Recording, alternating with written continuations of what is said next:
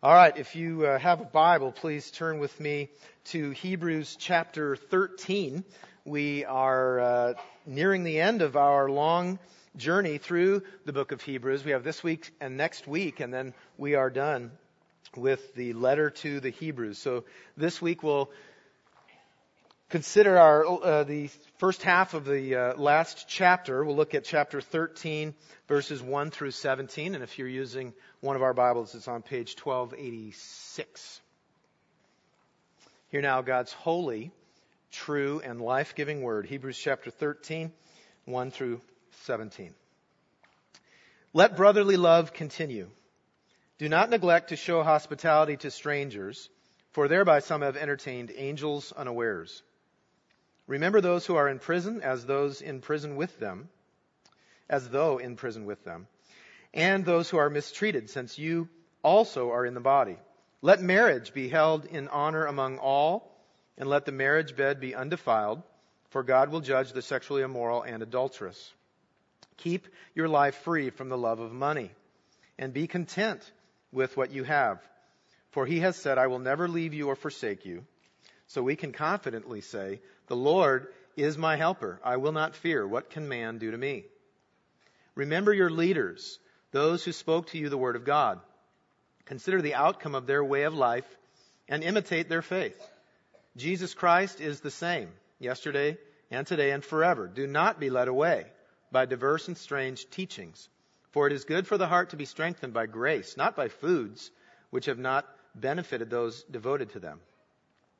We have an altar from which those who serve the tent have no right to eat. For the bodies of those animals whose blood is brought into the holy places is by or places by the high priest as a sacrifice for sin are burned outside the camp. So Jesus also suffered outside the gate in order to sanctify the people through his own blood. Therefore let us go to him outside the camp and bear the reproach he endured. For here we have no lasting city but we seek the city that is to come.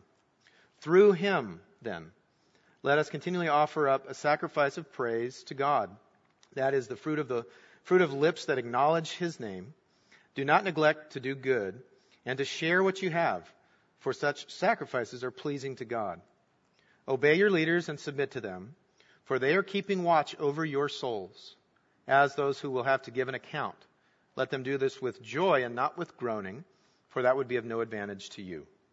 This is the word of the Lord. Let's pray together.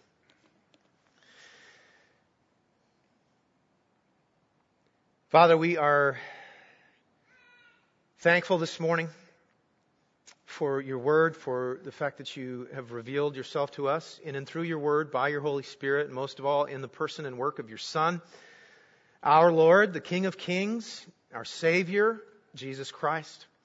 And we do pray now, Holy Spirit, would you help us to see the things in this passage that you would have uh, us focused on, that you would want our hearts to be wrapped around. And Lord, we pray that this would be a time when you work in us, that you might also work through us, that we might be more and more encouraged and equipped to continue to take the gospel to our neighbors and to the nations. We pray in Jesus' name. Amen. It was interesting when I was watching the opening ceremonies to the Winter Olympics uh, this year, and uh, the, notice the contrast between the, the different countries' athletes, uh, particularly like the amount of the athletes that they sent. So you might know that America sent 244 Olympians to the Winter Olympics this year. And so it was fun to watch them walking around in the open, opening ceremonies, walking around the arena, carrying the flag, and they were super excited, and they were arm in arm, they were taking selfies. I mean, it was just like this really cool uh, community, this group that they had to go with.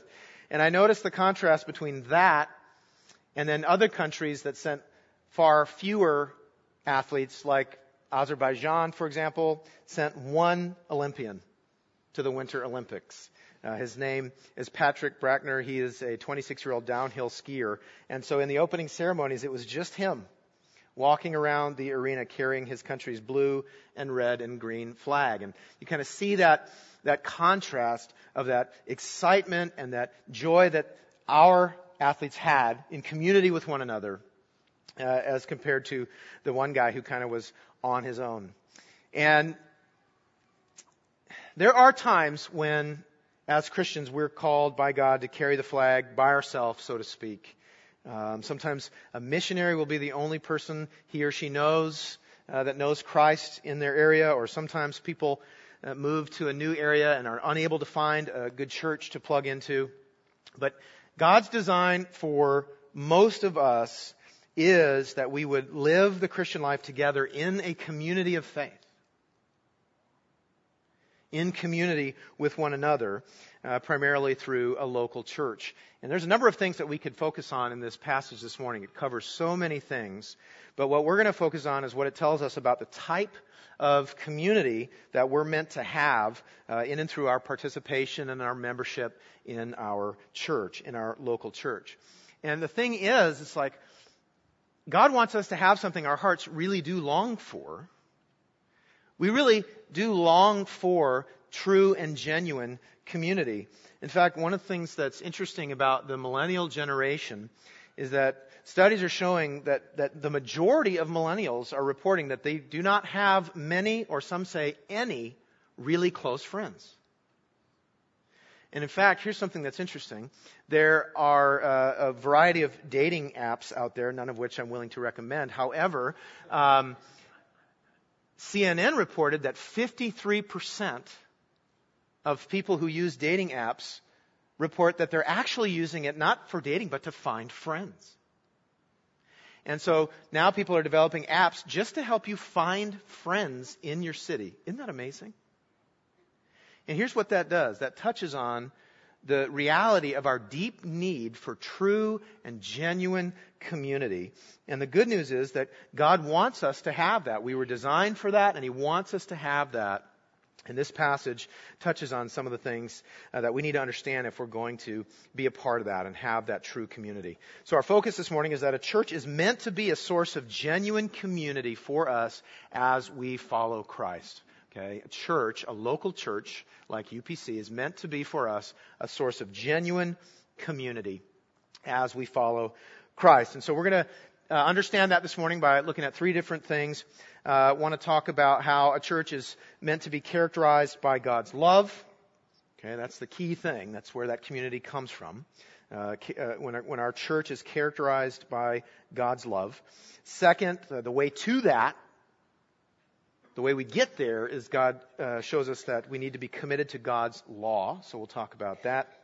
And then third, uh, this passage shows that a church is meant to be led by godly leaders. So those three things, if you're making an outline, a church is meant to be characterized by God's love, committed to God's law, and led by godly leaders. So let's jump in. Take a look at verse 1. Okay, verse 1, short and sweet and to the point. Let's look at how a church is supposed to be characterized by God's love. Notice in verse 1 he says, let brotherly love continue. And this is really important. He doesn't say, you know, he's talking to this congregation that he pastored at one. And he doesn't just say, let love continue. He says, let brotherly love, Philadelphia in the Greek, let brotherly love continue. In other words, he wanted this congregation to be characterized by a very special love, a very unique love, a love like that between family members, between brothers. And this doesn't come out of nowhere, by the way. All through the letter, the author has been developing this theme of brotherhood. You might remember from chapter 2, the author said that Jesus is not ashamed to call us brothers.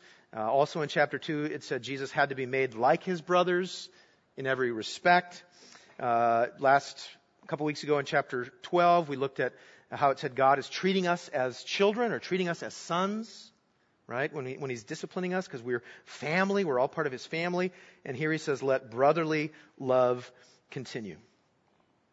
And so here's this command, this call for that congregation, and through that also us as a congregation, to be a place where there's this unique love, this brotherly love. And it's also, it's not, it's not just through the book of Hebrews that this theme is developed. In all through the scriptures, our need for community is shown. In fact, in the very beginning, God said, uh, when just was, when it was only Adam, what did God say?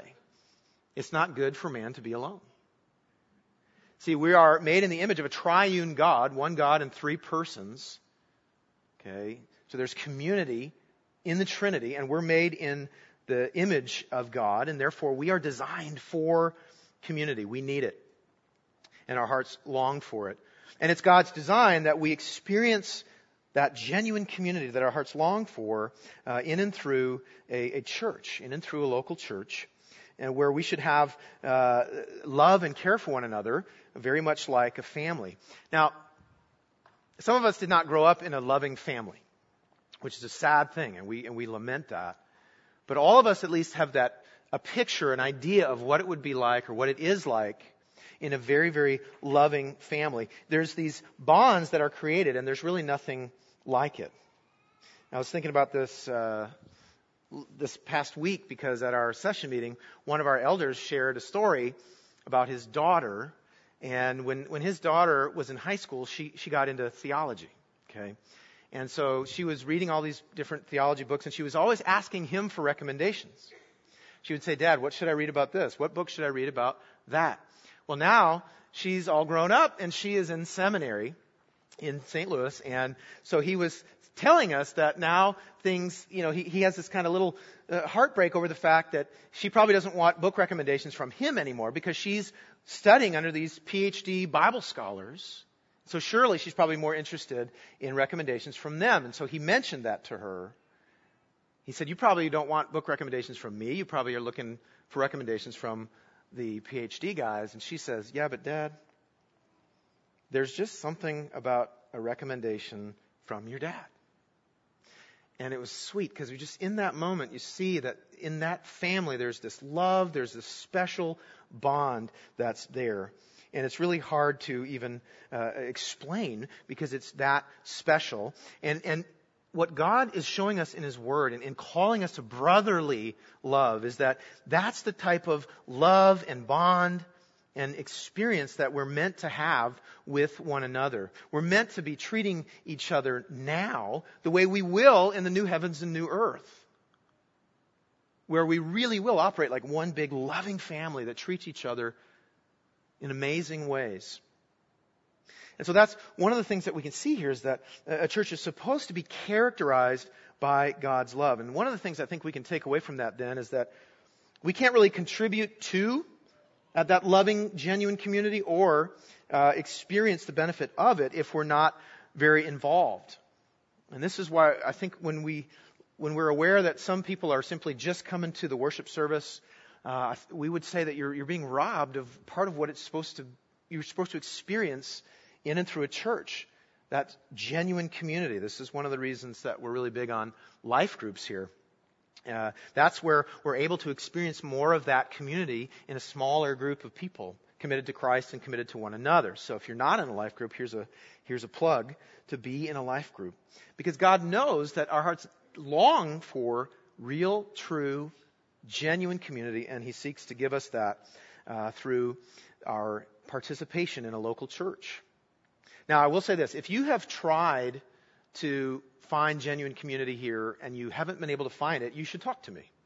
That's a whole other sermon. We'll, we'll get to that one day.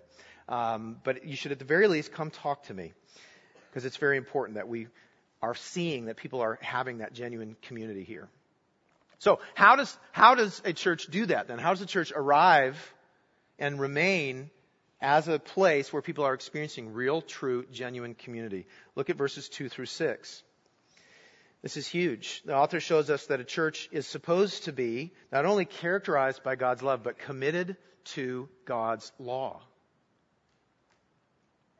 And the more committed we are to His law, the more we're going to be a community of genuine love, genuine brotherly love. Look at verses 2 through 6 and notice how he's, he, he, he's now kind of listing some commands. These are imperatives. Verse 2 he says, do not neglect to show hospitality. Verse 3, he talks about remembering people in prison and who are mistreated, so we might call that a call to compassion. Uh, verse 4, he talks about being faithful in marriage. And then he talks about uh, not loving money and being content. Uh, later in verse 16, he'll talk about doing good and sharing what we have with one another. And in verse 6, there's this call to remember that God will never leave us or forsake us, and to say, The Lord is my helper, I will not fear him, what can man do to me? And so he's, he's, interestingly enough, after he calls this congregation to brotherly love, then he gives a list of commands. And, you know, he may be just rattling off a, a random list of commands, but I think he's doing something uh, more intentional in the way that he seems to be operated according, operating according to the New Testament theme of love being expressed through the obedience to God's law. Okay, so we, we're very clear here. We try to be very clear that God's law is not a means to our salvation. We can't be saved by what we do. We're saved by grace through faith in Christ because of what He's done for us. God's law is not a means to salvation, but the law does show us how to love God, how to love one another, and therefore it's instructions on how to be a truly genuine community where people feel very, very loved and have the opportunity to love one another well. And one of the places that we see this is in Matthew 22. I want you to see this. Uh, in Matthew 22, Jesus is asked by a lawyer uh, what is the most important commandment. And this is another place we see that connection between the law actually being the guide for love. Take a look. It says, one of them, a lawyer, asked him a question to test him. Teacher, which is the great commandment in the law? And Jesus said to him, You shall love the Lord your God with all your heart, and with all your soul, and with all your mind. This is the great commandment and first commandment. And the second is like it, you shall love your neighbor as yourself. And notice this. He says, On these two commandments depend all the law and the prophets. In other words, he's saying everything in the Old Testament, all the imperatives, all the commands, are basically showing you and I who trust God, who believe in God, how to love God, how to love one another. Uh, Paul says something similar in Galatians 5:14. He says, "For the whole law is fulfilled in one word or one saying: You shall love your neighbor as yourself."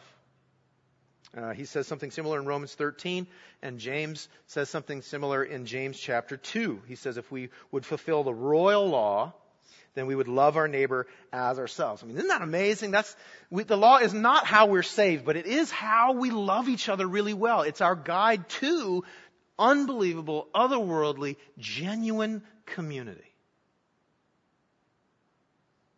And here's an incredible incentive on getting more and more serious about the law of God. Um, the way it impacted the church in the beginning, or at least in the uh, New Testament phase of the life of the church. If you want to read a fascinating book, there's a fascinating book entitled The Rise of Christianity by a sociologist named Rodney Stark. The Rise of Christianity.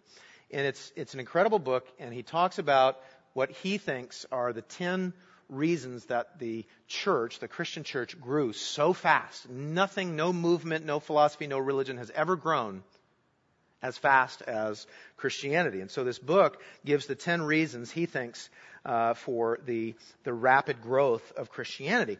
And w- when he gets to the end of the book, it's the shortest chapter. And the reason, the 10th reason, he says, is the biggest reason for why the church grew so fast. And here's his thesis he says central doctrines of Christianity prompted and sustained attractive, liberating, and effective social relations and organizations. Let me unpack that. Here's what he's saying. He's saying that biblical teaching was leading to relationships between individual Christians and then between groups of Christians or churches that were very attractive to the outside, very liberating very effective. Okay, he's saying that as the Christians were obeying God's commands, it was creating genuine community that people wanted to be a part of. It drew people in. Uh, he says, it, and it was depending on their obedience because uh, he says this it was only as Christian texts and teachings were acted out in daily life that Christianity was able to transform the human experience. That's amazing. So what he's getting at is, in his estimation, the number one reason the, the Christian church grew so fast is because as Christians lived out the commands of God. It was transforming the human experience, and that was drawing more and more people in. So, first, I think one thing we can take away from that then is that this passage, this uh, emphasis on being committed to law, should make us very eager to rely more and more on the power of the Holy Spirit in order to live more and more in line with God's law. This should help us run to repentance, to more faith, to more obedience, knowing that as we get more and more serious about obeying God's law, it creates an unbelievable, otherworldly genuine community here. And then second, and this is really important, this should help us see that if and when a church is not characterized by God's love, it isn't because they're taking God's law too seriously. That's usually kind of what we think. Like if people are pretty self-righteous and, and judgmental, sometimes we think they're taking God's law too seriously. That is not the case. When a Christian or a Christian church is being judgmental and unloving and unkind, it is not because they are taking God's law too seriously, it's because they're not taking God's law seriously enough. Now, think about this with me. Um, Jesus was so gentle with sinners, but who was he firm with? The Pharisees was so firm with the Pharisees because they were not loving, they were not welcoming. In fact, listen to what he says in Matthew 23 23. He says, Woe to you, scribes and Pharisees, hypocrites, for you tithe mint and dill and cumin, and have neglected the weightier matters of the law, justice and mercy and faithfulness. These you ought to have done without neglecting the others. And so what you see in that is Jesus is actually calling people out for focusing on the minutia and neglecting what he calls the weightier matters of the law, being merciful to one another, living justly, being faithful. So the reality is, if a church is, is being judgmental, it's not because they're taking the law too seriously, it's because they're not taking God's law seriously enough and they're just focusing on little aspects of it that they think they can do instead of seeing it as a way to love people. In fact, think about this. As God sanctifies us through the work of the Holy Spirit, as we repent and rely on Him for power, He's making us more like Jesus, right? And who loved to be around Jesus? The prostitutes, the tax collectors, the sinners. They were just drawn to Him, who's perfectly holy. So holiness does not drive people away.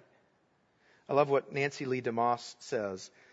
She says, True holiness isn't cold and deadening, it's warm and inviting, it's irresistible. Those who think otherwise have never seen it, but only its caricatures. This is, so we want to take from this if, if a church or if a group of Christians are not being loving and welcoming and kind, it's not because they're taking God's law too seriously, it's because they're not taking it seriously enough and so, if we want to be a loving church, which I know that we do, I hope that we do, it's going to be through us growing in our ability to obey God's law by the power of the Holy Spirit. So a church is supposed to be this place of true, genuine community. And a church gets there as it commits itself to God's law. Okay. And then one of the things that God provides to help us with that is godly leaders. So take a look at verses 7 through 17. Let's talk about how a church is supposed to be guided by godly leaders. Um, in verse 7, the author says, Remember your leaders, those who spoke to you the word of God, consider the outcome of their way of life and imitate their faith. And then it appears that at this time the Hebrews uh, were possibly veering from some of the things that they had originally been taught. And uh, so, therefore, uh, the author continues uh, in verse 8. He says, Jesus Christ is the same yesterday, today, and forever. In other words, what you were taught in the beginning hasn't changed. He's telling them, verse 9, do not be led away by diverse and strange teachings.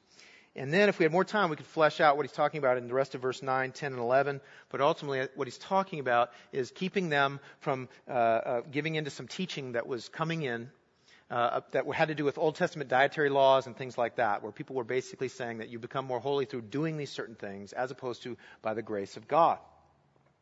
But I want you to notice that his emphasis on leaders, verse 7, he says, Remember your leaders, those who spoke to you the word of God, consider the outcome of their way of life, and imitate their faith.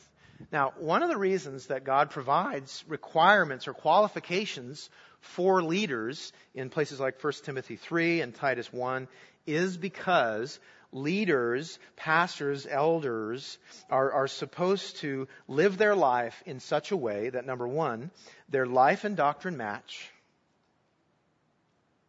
that we practice what we preach, and two, that our lives can actually serve as an example for people to follow. Paul says something like this in 1 Corinthians 11:1. He says, "Be imitators of me as I am of Christ." Now, let me let's notice what we're supposed to imitate, uh, because no leader is perfect. Okay, you already know that very well about me. But it doesn't say imitate the leader. It says imitate their what? Their faith imitate their faith. And what that means is it's biblical for us to continue to learn to how to follow Jesus by imitating leaders that God has provided by imitating their faith, especially young believers, new believers, having someone who is showing them how to follow Jesus by doing it first themselves is huge. In fact, one author, Peter O'Brien, says this, for Hebrews, or the author of Hebrews, the call to remember, consider, and imitate the exemplary faith of their leaders characterizes true discipleship. So we want to be, uh, we want to have people in our lives that we can learn from. Now, uh, look at verse 17. He says, obey your leaders and submit to them, for they are keeping watch over your souls, as those who will have to give an account. Let them do this with joy and not with groaning, for that would be of no advantage to you. Now, we'll unpack this verse a little bit, but it really deserves probably its, its own sermon, which we'll do at some time, but I want you to, I want to touch on a few things. So notice that in, in, in it says, uh, obey your leaders. In the Greek uh, language, uh, that literally, to say obey your leaders, it literally says there, be persuaded by. Isn't that interesting? Be persuaded by your leaders. And the word submit literally means no longer resist. So what he's saying in a very literal wooden way, He sang, be persuaded by your leaders and don't resist them. Now, if you look in verse, if you remember in verse 7, it says that their leaders are the ones who had spoke the word of God to them. So if we put that together, uh, what we're seeing is God's word is saying, as a pastor is preaching and teaching the word, be persuaded by what the word is saying. Don't resist what God is saying to you through the one speaking the word of God to you. After all, as the text says, people who are preaching and leading us are keeping watch over our souls. And we have to give an account. I have to give an account one day for the, everything I said and the way that I led at this church. And so, it, with those things in mind, he says, let them do this with joy. Let leaders teach and preach and persuade let them do this with joy and not with groaning, for that would be of no advantage to you. In other words, what he's saying is it's, it's to your advantage to respond positively to the word as it is preached and as it is taught. It's to your advantage. And what, what really gives a truly godly leader joy is not when he feels like people are really listening to him. It's when he can see that people are listening to God through God's Word as He is exposing what the Word of God says to them. That's what gives me joy. When I see you responding to the Word of God. And that's to your advantage. Because, I mean, from my perspective, I'm watching over your soul. And that not only has to do with eternity, right? Not only has to do with eternity and calling you to continue in faith, but it also has to do with right now. Your soul exists right now. Your soul needs things right now. And in, in light of what we've been talking about, your soul needs genuine community And we, we receive that more and more as we submit ourselves to the law of God. It creates this environment of the love of God. And so when what, what causes a pastor to groan is when people are not responding to what God's word is saying. Because it's like they're trying to avoid something that will actually change them and do good in their life. Have you ever taken a little kid to the emergency room? Uh, yesterday, I kid you not, two of my friends got in touch with me to tell me that they had to take their kids to the emergency room. One because he was very sick, and I got a text this morning saying he's okay. Uh, the other because uh, his son uh, put his teeth through his lip, falling. So uh, I, I got a text there at the hospital as well. So, and I have been to the ER a couple times, uh, particularly with my son, whom I asked if I could share this. But one time Noah split his forehead, and uh, I, we thought he was going to have to get stitches, but they glued it shut, so that's awesome. Um, and then another time he had to get staples because he had a big gash in the side of his head. Now, these are, you know, we all, all, all kids get hurt. If you don't have kids, don't judge my parenting right now. Um, but here's what's interesting. You take a little kid to the ER, and here's the doctor who's seeking to do something for their healing. But what's the kid doing? Squirming and wiggling and screaming and fighting and get away from me. Don't know. You know, they're resisting, they're resisting, they're resisting. I remember when we were putting those staples in, and you know me and blood. I survived this. I can't handle looking at blood, but when we got the staples in, we had to like hold my son's head because he wouldn't stay still. And so we did it.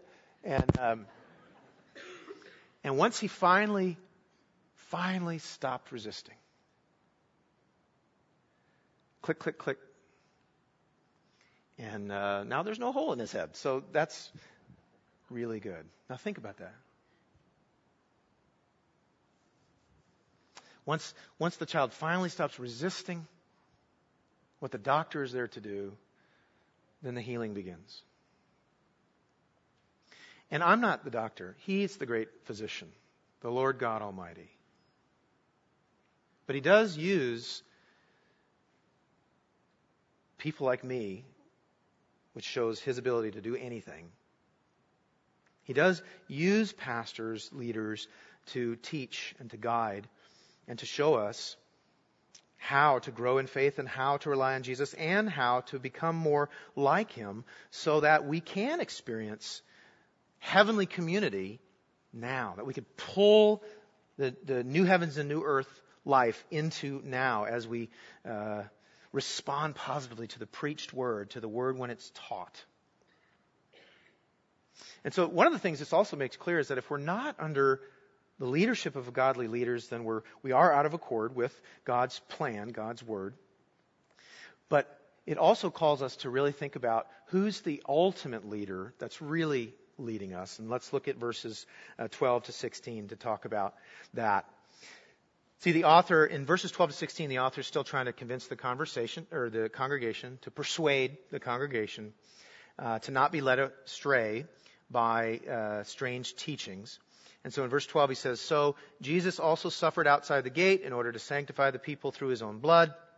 Therefore let us go to him outside the camp and bear the reproach he endured. For here we have no lasting city, but we seek the city that is to come. Through him, then, through him, then, let us continually offer up a sacrifice of praise, to acknowledge him, to do good, to share, uh, to please him. So one of the things that we can draw from these verses is that Jesus is the ultimate leader.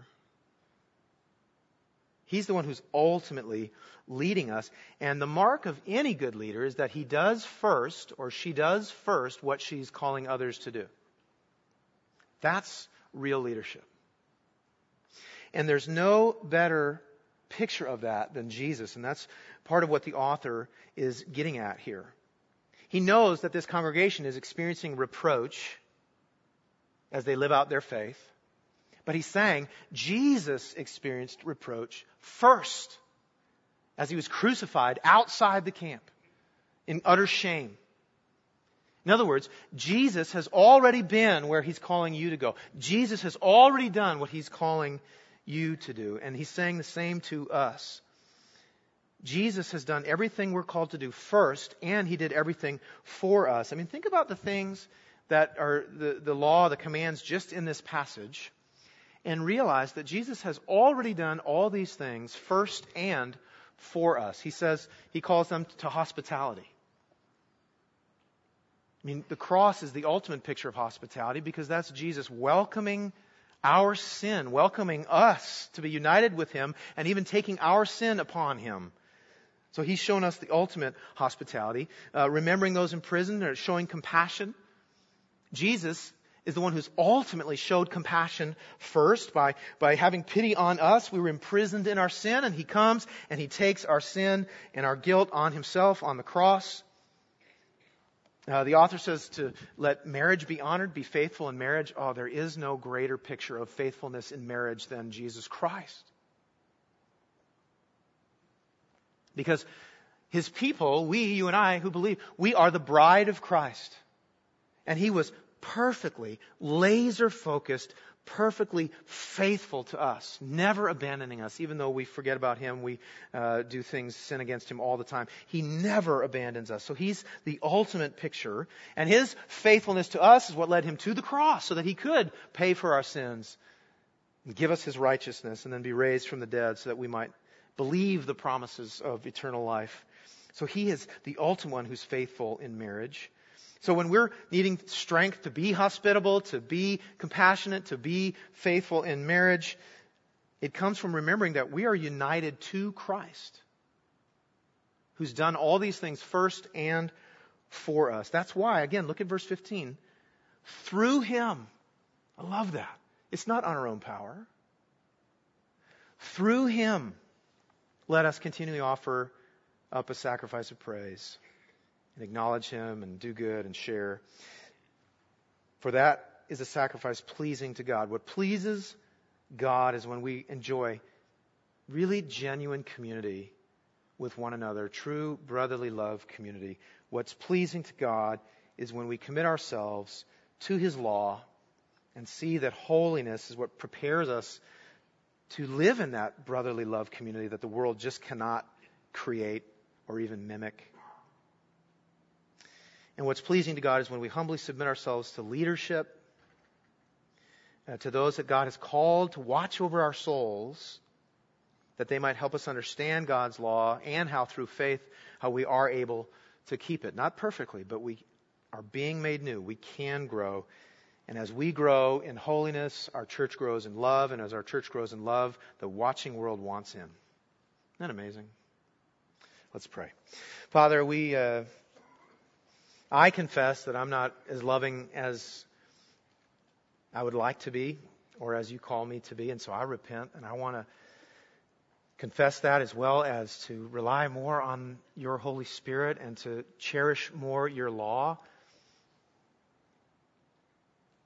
And I pray that we would do that together as a body of believers, that we would see that it's not just nice if a church is loving, but it's the way it's supposed to be. And inevitably, as people uh, inform us that they don't feel loved here, would you help us be humble and repentant and call out judgmentalism and self righteousness? That we would truly grow in true, warm, and inviting holiness. That we would all become more and more like Jesus, who was just irresistible to the broken. And we pray that as these things happen, as we grow in our ability to follow the lead of others and to obey your law by the power of your Holy Spirit and to have a community of love, we do pray that it would be part of how we bring the gospel to our neighbors in the nations. And we pray in Jesus' name. Amen.